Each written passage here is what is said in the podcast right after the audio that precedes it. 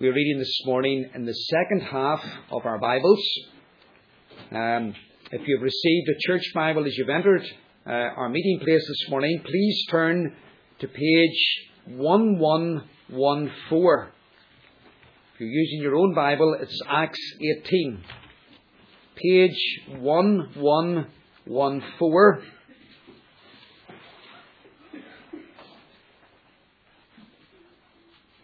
And there you will find chapter 18, uh, and we're reading from the verse with the number 10 uh, against it.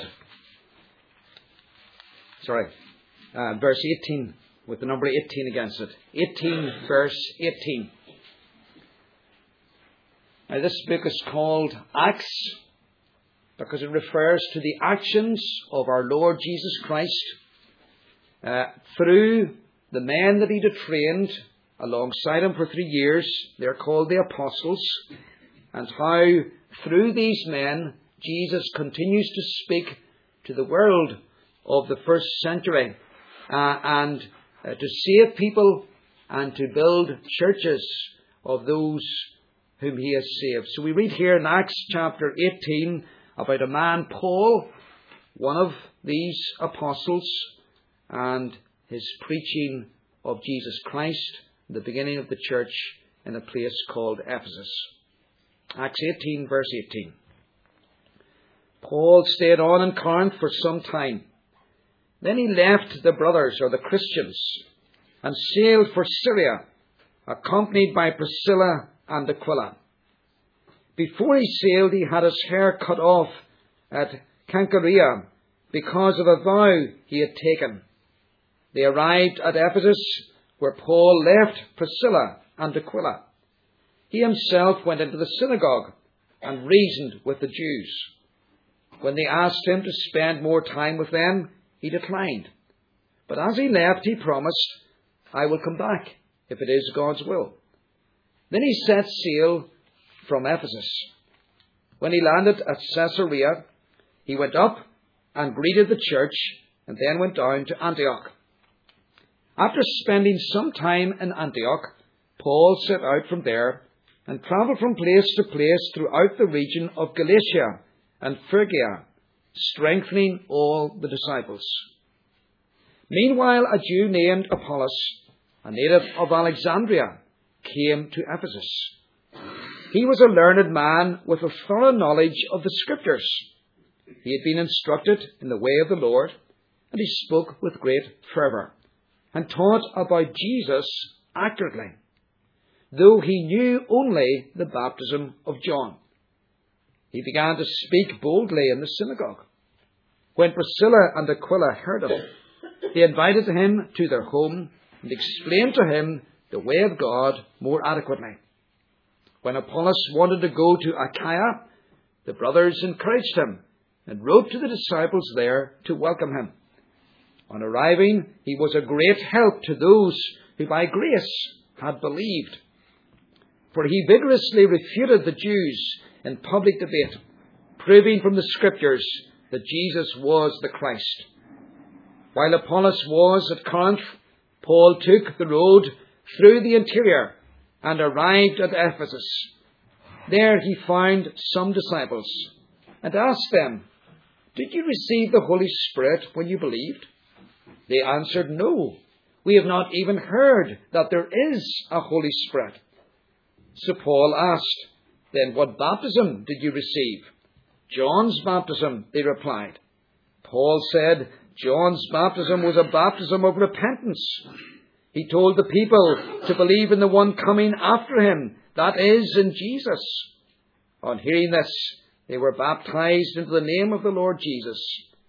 When Paul placed his hands on them, the Holy Spirit came on them, and they spoke in tongues and prophesied. There were about twelve men in all.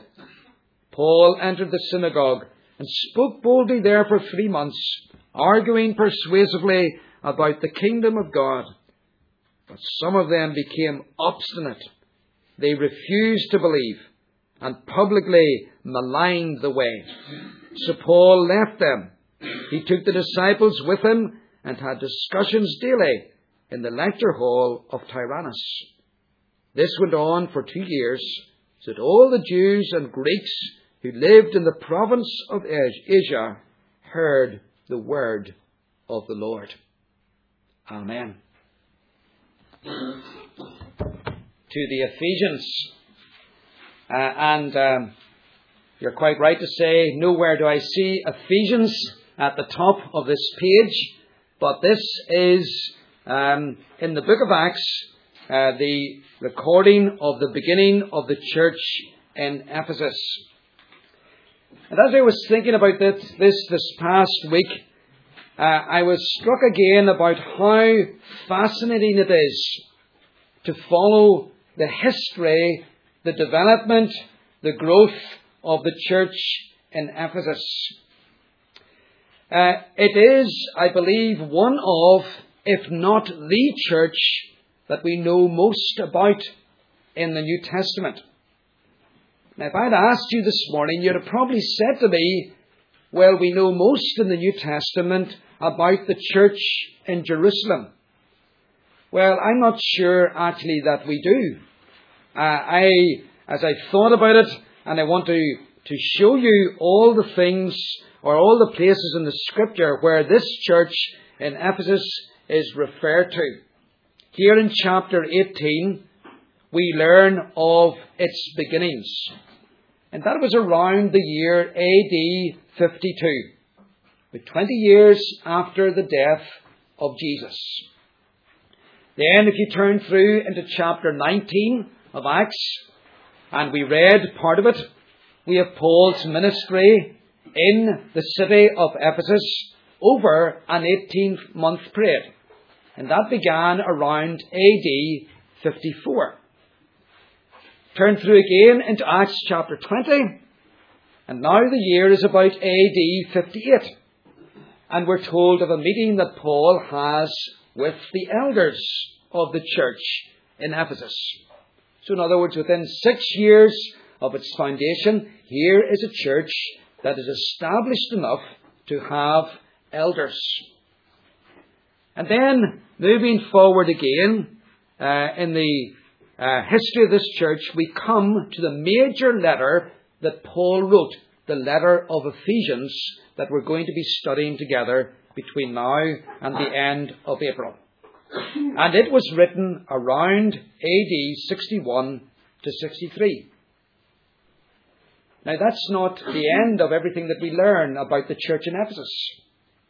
Because later we come in the New Testament to two letters, 1 Timothy and 2 Timothy.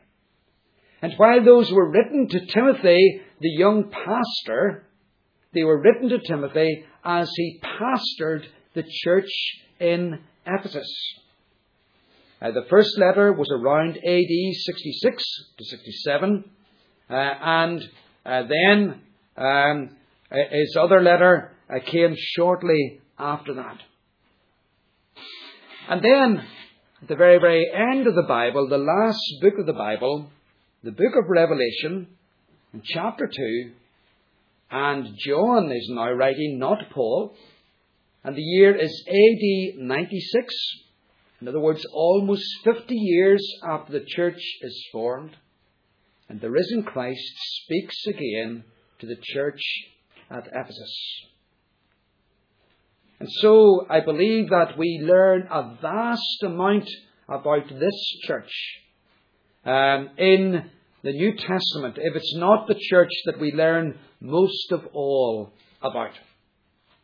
And what I want us to do this morning, as we prepare and get ready to look at his Paul's letter to the church at Ephesus, I want us to get a mental picture of how the church began.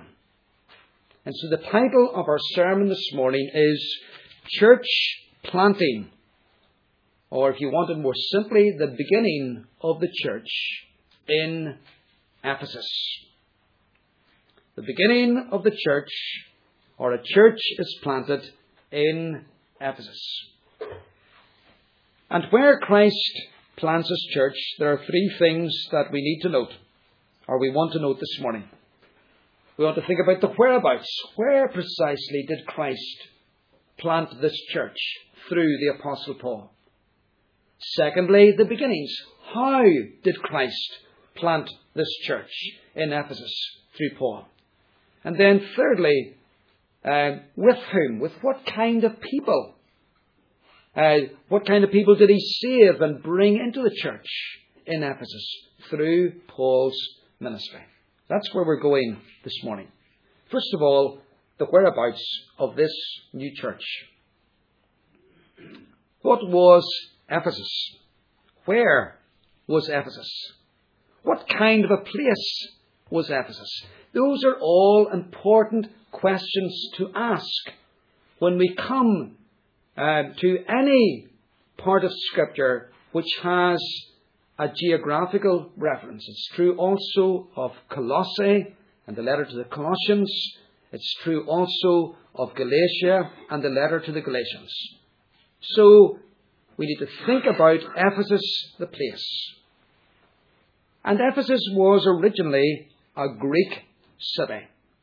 The Roman Empire by this time has displaced the Greek Empire, but this city goes back to the Greek era.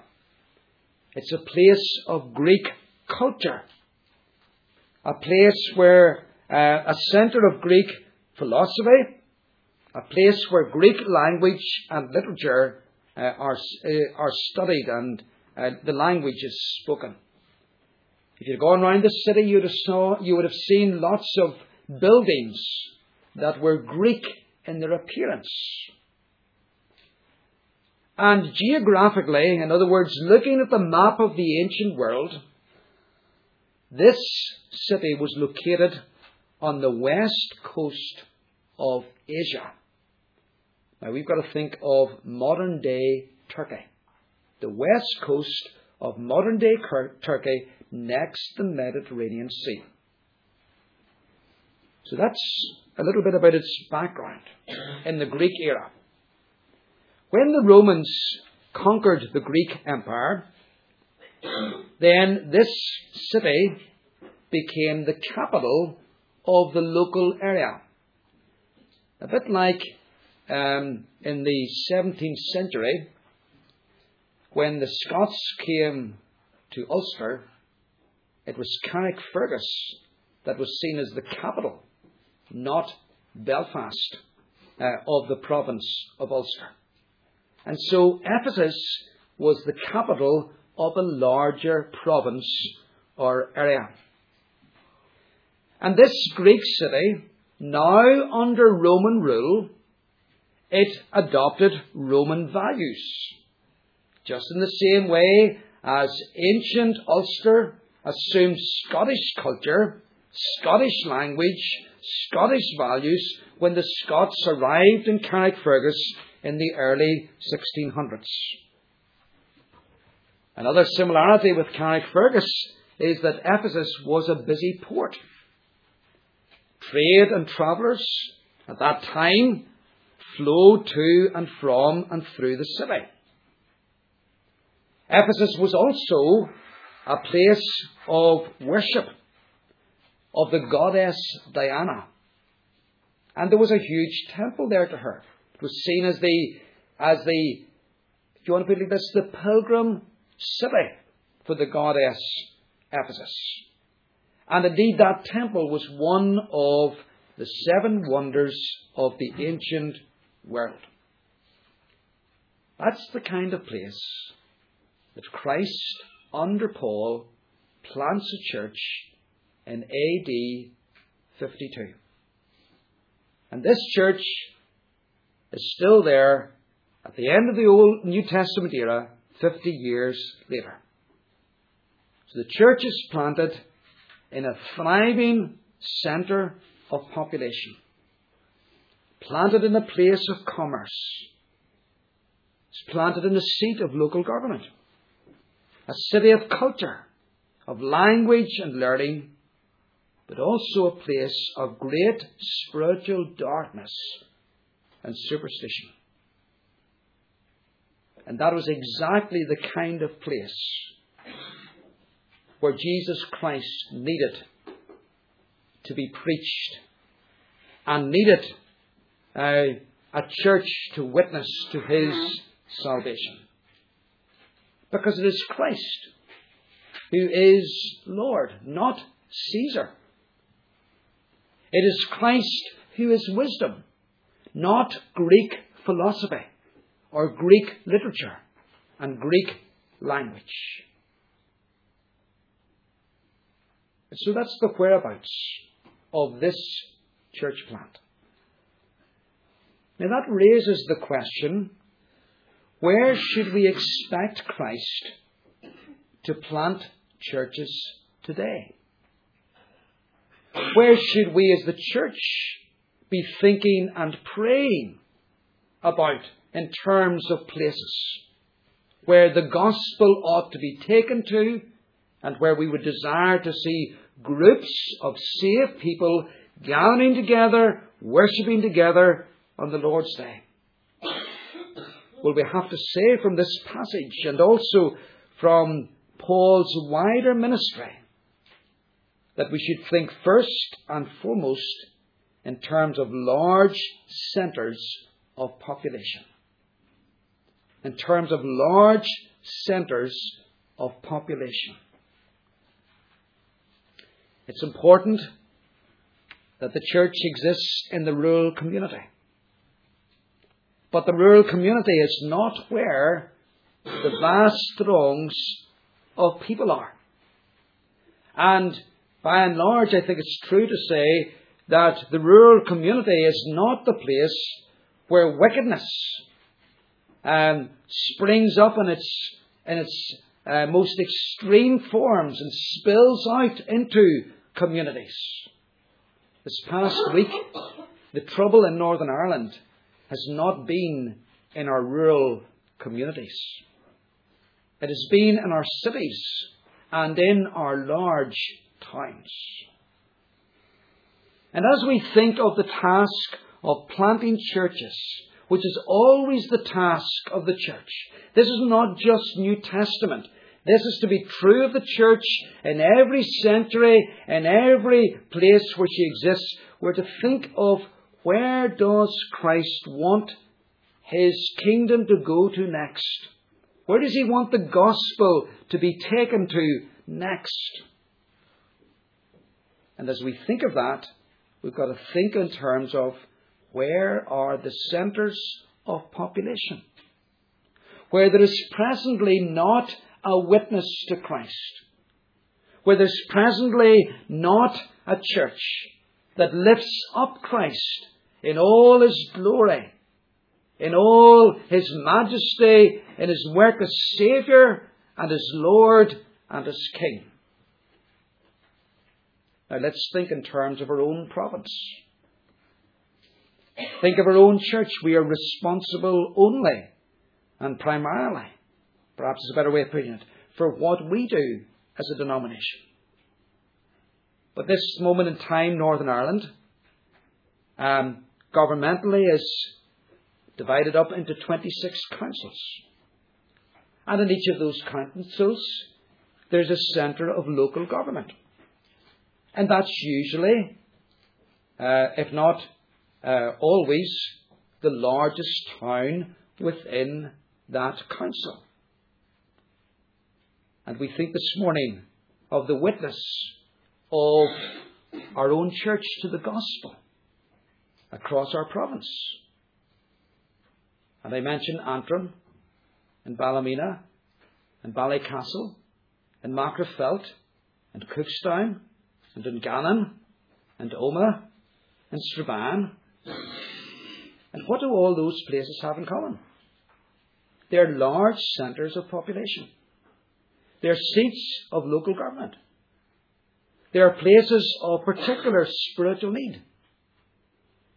And they also have this in common that there are places where our church does not have a witness to Christ. Now, we will not need to think in terms of an RP witness in all of those times. Because in some of those towns, there are solid churches that preach Christ and that witness to Christ and that reach out for Christ And we should pray for them and we should support them in that work. But we should also be thinking are there some of these towns, some of these places where that is not the case? And when it is not the case, surely those are places where Christ will want to plant a church that will witness to his saving grace and to his authority as king over all of life. Or we think of the south of Ireland. And there are 26 counties that make up the south of Ireland. And of those 26 counties, in 23 of them, we do not have a witness to Christ and to his saving grace. And in some of them, there is not any evangelical witness, any gospel witness by a church of any kind. Or we come closer to home again and we think of Belfast. Belfast, a city of 300,000 people when it's most narrowly defined. Nine electoral districts, each with a population of about 30,000. And yes, there are lots of churches in Belfast.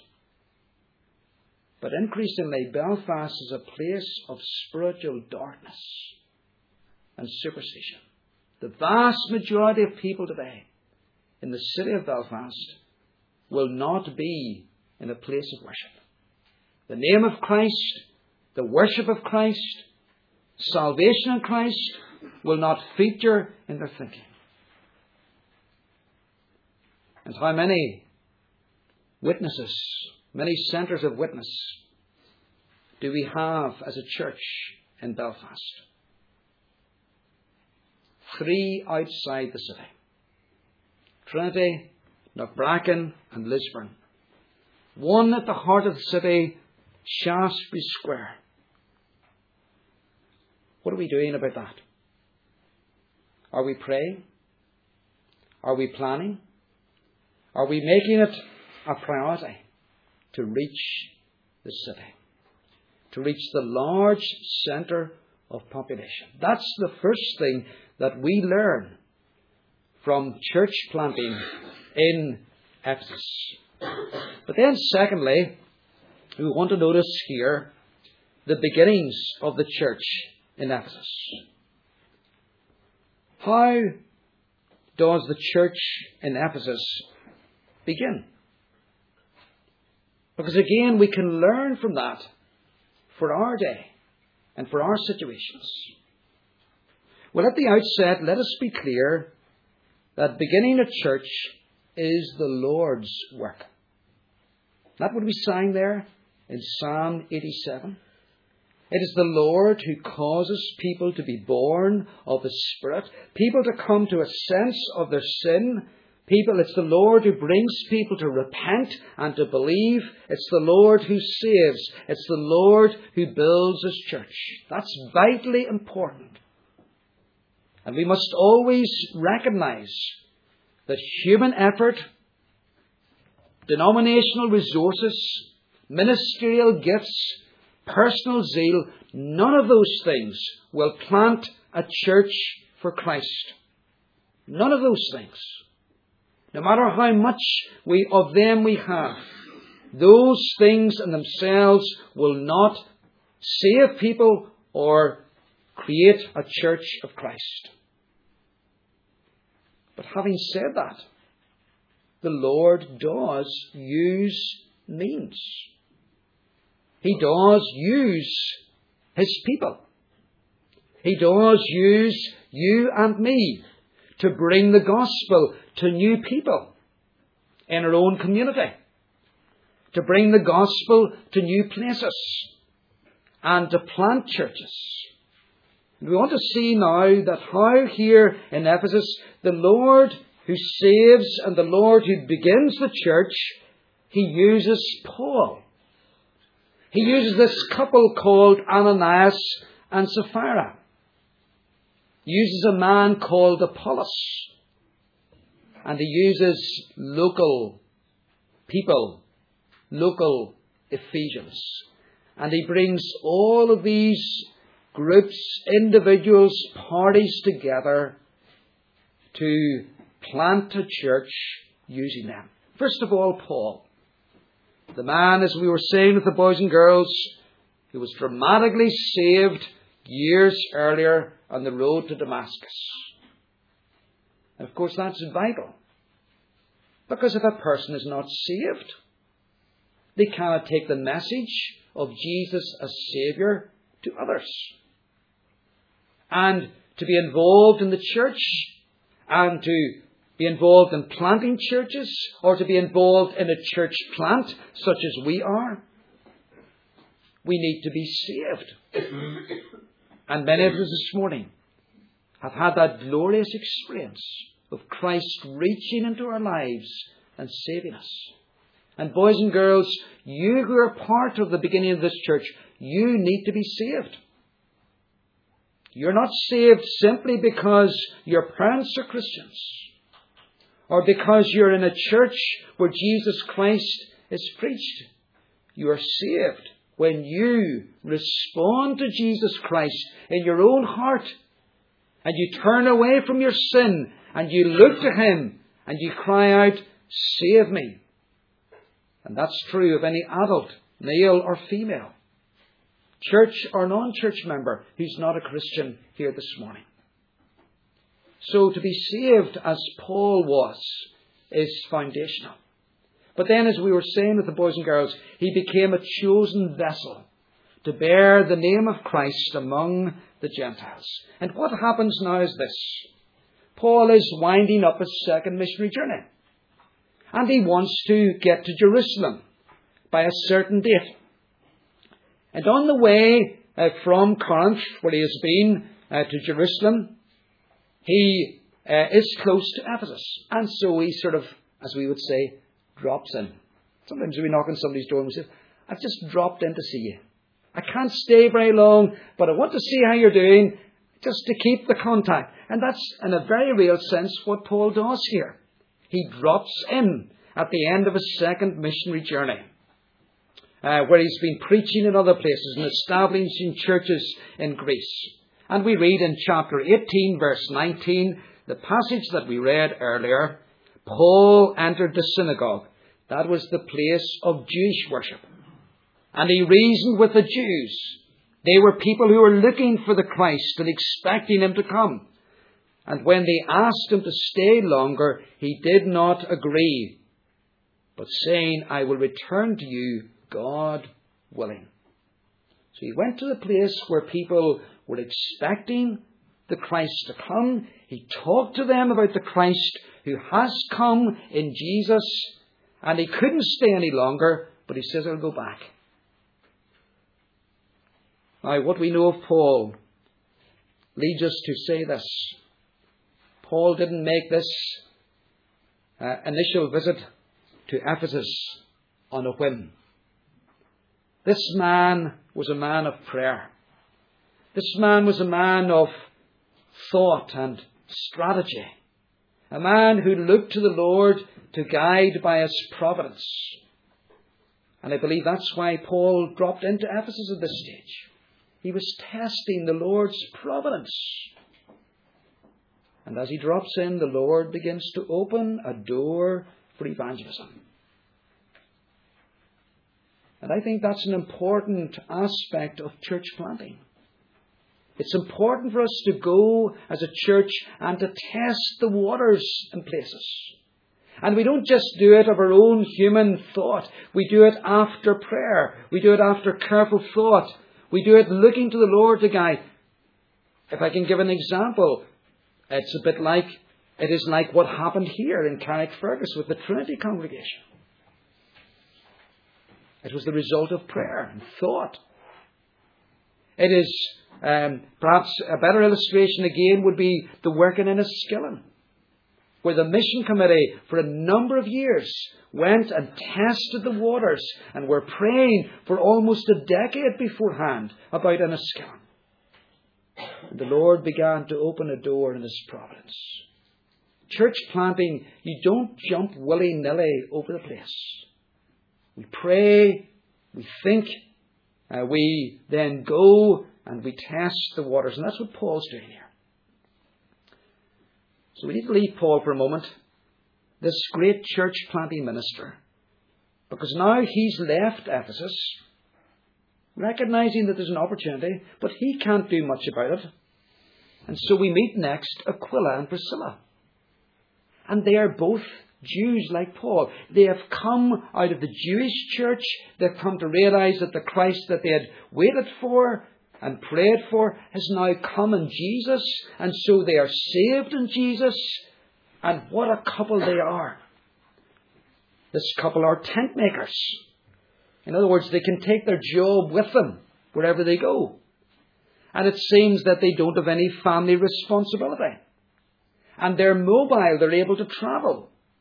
And we find them in the New Testament often travelling with Paul to assist him and support him in the work of proclaiming Christ and planting churches. And this couple are actually with Paul at the time he travels from Corinth to Ephesus. And we read in verse 19 of 18 of chapter 18, and he left them there. What a provision of God a couple that he could leave there. And when Paul leaves Ephesus after his brief stay, what do they do? They continue the work. Now, there's no mention of them going to the synagogue to preach. We're not told that Aquila ever preached. But they were there at the heart of the community in Ephesus. And they were there at the heart of the synagogue, participating in the life of the city and the worship of the synagogue. And you see, that's vital in church planting. That there are people that Christ puts into the local community or brings out from the local community who are at the heart of the local community and uh, who will be involved uh, in the life of the local community. And as they go to the synagogue, and as they get into the heart of this community, what happens? Look at verse 24. A certain Jew, Apollos, born at Alexandria, an eloquent man, mighty in the scriptures, had come to Ephesus. They come into contact with this man. And yes, Apollos, he is the rabbi, he is the teacher. And they hear him preaching in the synagogue. And as they listen to this man, they say, Hold on. We're not hearing everything we believe from this man. This man has huge gaps in his understanding of the gospel. Now, they don't say, we can't go there anymore. No, what? They don't write him off. They don't take him aside after the service and tell him off. They don't cut him off. Look at what they do. They take him to their home and they say, Apollos, can we explain to you some things that um, we have come to understand in Christ and that we sense you are missing in Christ? And so there's this interaction that takes place in their home and they help him to come to a fuller personal understanding of Christ and of the gospel. And you read of that there in verse uh, in Acts chapter 18, um, verse uh, 26. When Priscilla and Aquila heard him, they invited him to their home and explained to him the way of God more adequately. And so, here's another crucial part in this church beginning in Ephesus. This man goes back, no doubt, into the synagogue, Apollos. He's there for a long, for, for some more time.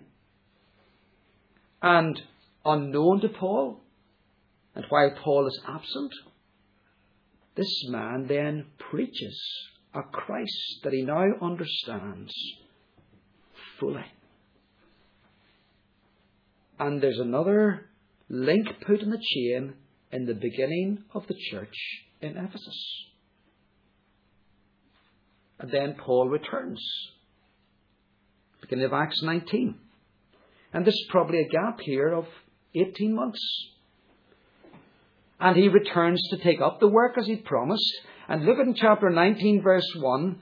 He meets some disciples and he said to them, Did you receive the Holy Spirit when you believed?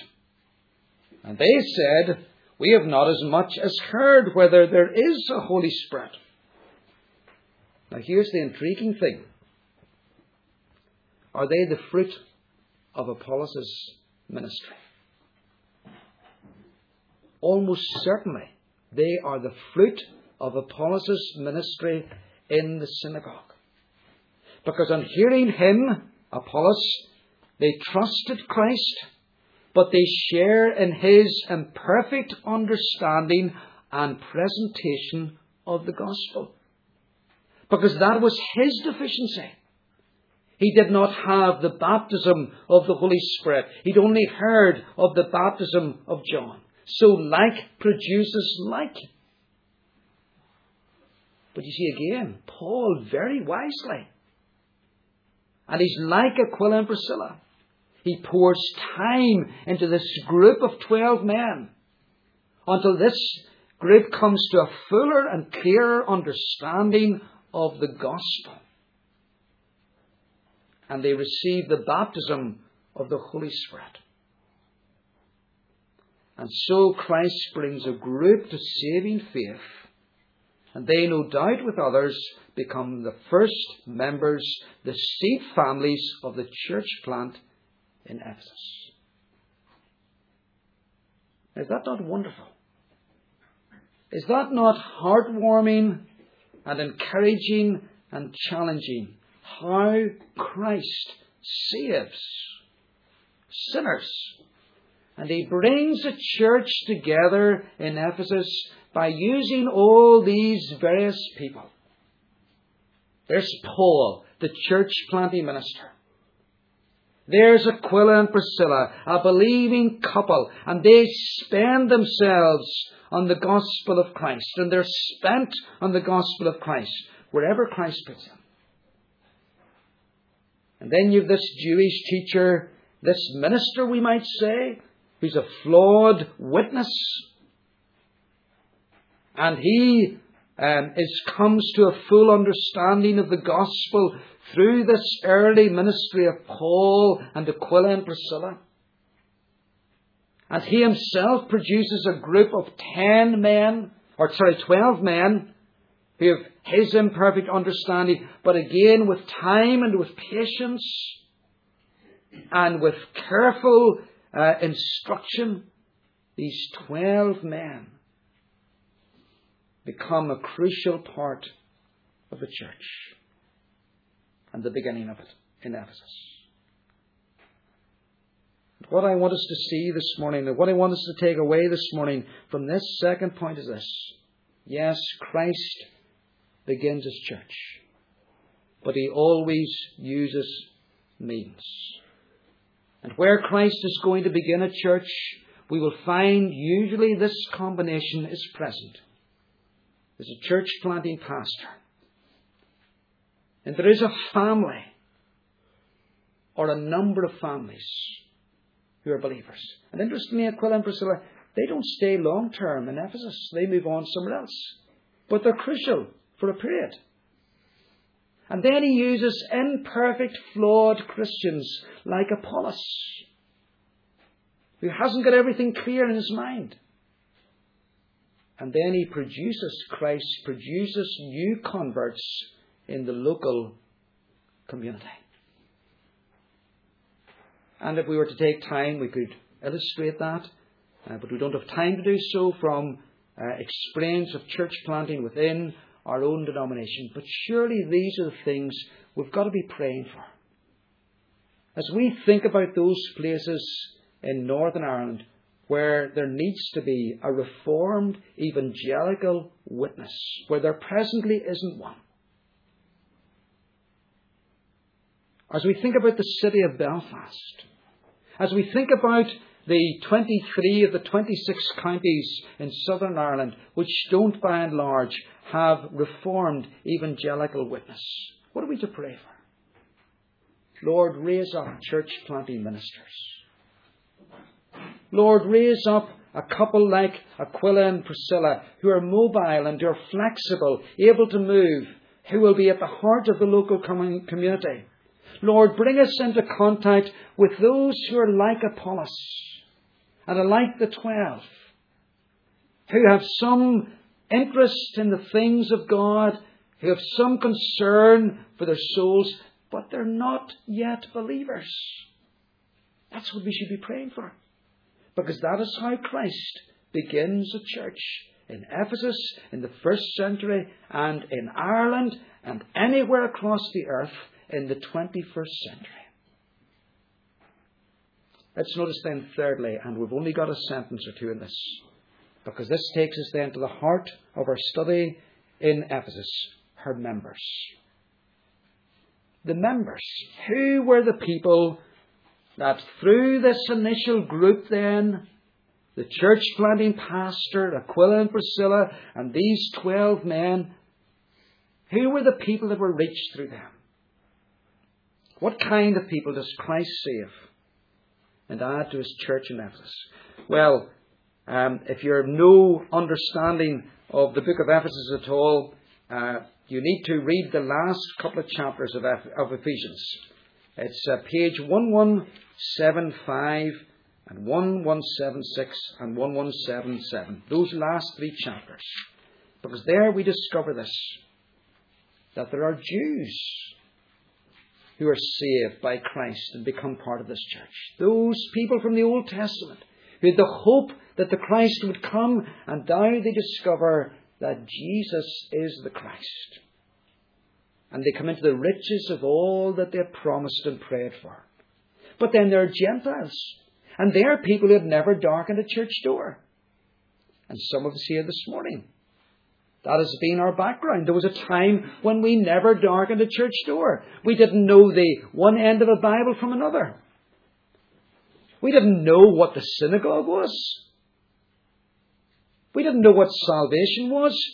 But like as in Ephesus with these Gentiles, God came to us in Christ. He brought us into contact with people who began to invest time in us, got alongside us, prayed for us, talked to us, shared the gospel with us.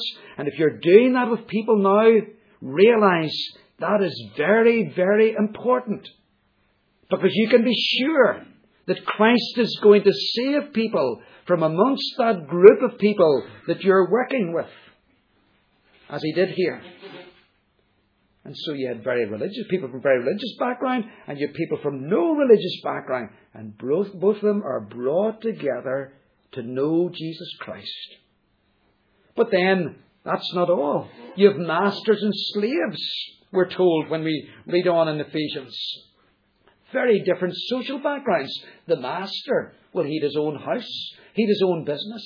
The slave, well, he was an, he was an employee, and he was considered very, very much beneath the master. But here Christ now brings together people from very different social backgrounds. And they're saved in Christ. And they're united in Christ. Then there's male and female, we read of. And in that day, women were despised and looked down upon. And women were seen as lesser beings. But here in Christ, they're now saved. And Paul says, the man and the woman, they're not like this, where the man's up here and the woman's down here in the gutters. No, by God's creation and by in God's salvation, the man and the woman are equal. Equal of equal value, of equal importance. And then there's people here saved who had a very different background as well. When we think of uh, Ephesians or Acts 19, if we'd read on, we'd have discovered that there were people who were saved out of witchcraft and idolatry. Out of wicked, wicked, ungodly religion. What a mixed bunch. How very diverse.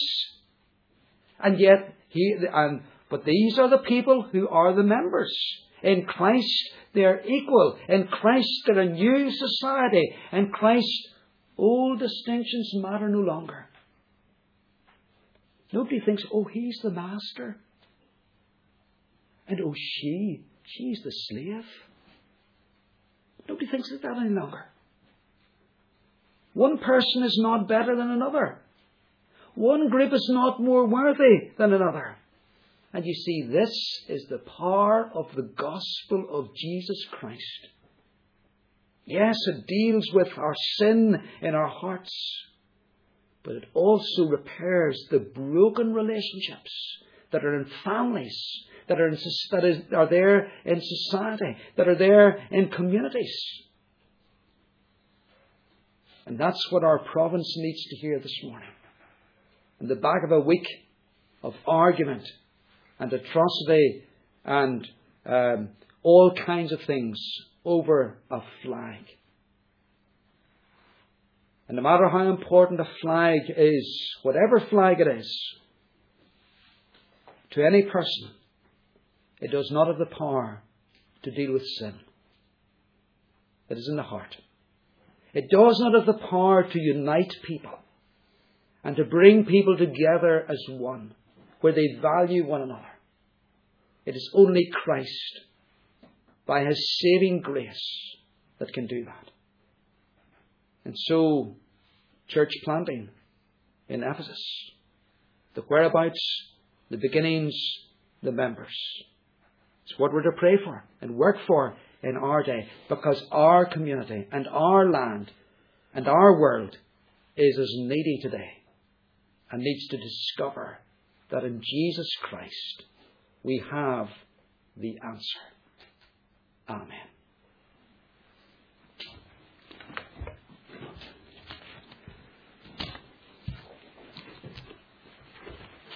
Let's sing of the church as we turn now to number 48. Number 48, the Psalms for singing. Uh, number 48, page 96. And we're singing 1 and 2, and then picking up our singing at verse 6, and we end our singing um, at the very end of the psalm through to verse 10. Sorry, order of service it says verse 9, but we will sing through to the end. 1 and 2, missing out 3, 4, and 5, and then singing from 6 through to the end. This is a psalm about Christ and about his church. And the tune is number 41. Have I created a problem for you, Abigail? No. Good. Okay.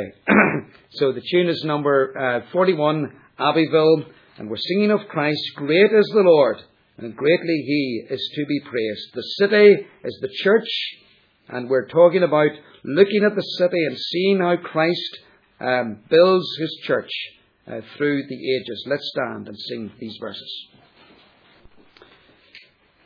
We thank you, Lord Jesus, for coming to this earth, for coming as the Christ, the one anointed of God, the one sent from heaven, the one who is the Saviour from our sin, the one who reconciles us to God and to one another in the great good news that Jesus died on the cross to take away the sins of his people.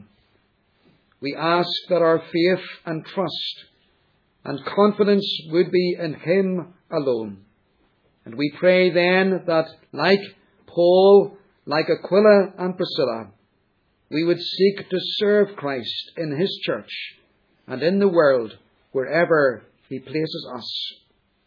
Thank you, Lord Jesus, for how you began this church at Ephesus. We thank you for the um, way in which you brought individuals together uh, into this large, needy city, and how you saved people through the witness of your servants and how you use them to plant your church. Lord Jesus, we ask that you would use us today in our day to reach people in this town, in this borough, in this province, in this island of Ireland. And we pray even beyond that. And we ask, Lord God, that you would put us in the right place at the right time. We pray that we would be enabled to work patiently with people as Paul and Aquila and Priscilla did, and to see them come to faith in the Lord Jesus Christ. We thank you that in Christ the old distinctions and the old divisions are broken down and are passed away. And Lord, we pray this morning again for our community and for our province, where there is such great need of this message of the Christ who saves and the Christ who reconciles. We pray that you would forgive us as a church, that we've not been more effective in making this message known across our province, throughout our land. We pray that you bless your church today, throughout the land, to that end. The grace of the Lord Jesus Christ, the love of God, the fellowship of the Holy Spirit be with you all, now and forevermore. Amen.